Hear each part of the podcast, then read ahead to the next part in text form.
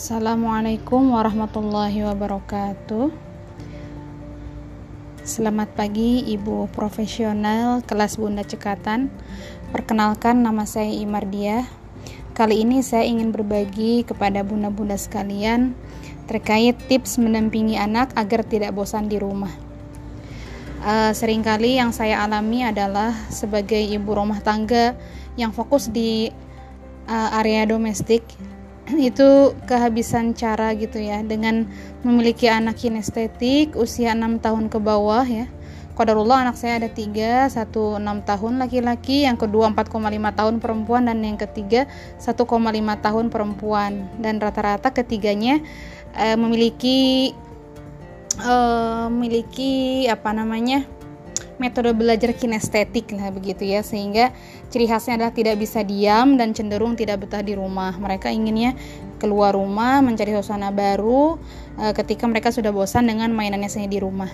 Nah saya uh, berusaha mencari cara supaya mereka tetap bisa berada di rumah ya dengan uh, apa namanya seimbang gitu ya. Dan tidak melulu harus di luar rumah apalagi ketika kita disibukkan dengan uh, urusan domestik Pertama yang saya lakukan adalah uh, ketika mereka uh, sudah cukup bermain di luar rumah, saya uh, apa namanya? Saya agendakan uh, sembari saya melakukan tugas domestik, saya ajak mereka yang pertama adalah dengan bercerita.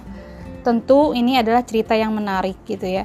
Uh, kita memang harus memiliki uh, beberapa referensi yang bisa uh, kita sampaikan kepada anak-anak kita baik itu dari buku kisah-kisah para nabi, para sahabat, sahabiah uh, sehingga uh, referensi yang kita sampaikan itu uh, benar adanya gitu, tidak mengada-ngada. Ya boleh sih mungkin dari cerita fabel gitu. Yang penting kita bisa mengedepankan nilai-nilai teladan kepada mereka dengan gaya bahasa, dengan dengan gaya storytelling kita yang menarik uh, yang berapi-api mungkin atau lucu gitu ya.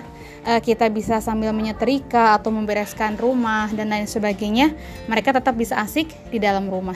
Yang kedua adalah dengan bermain tebak-tebakan bisa dengan menyebutkan benda-benda menyebutkan macam-macam binatang gitu kan. Uh, dan jika anak-anak sudah mulai besar 4 tahun ke atas gitu mereka sudah bisa di uh, di, diajak bermain logika gitu kan. Jadi bagaimana? Coba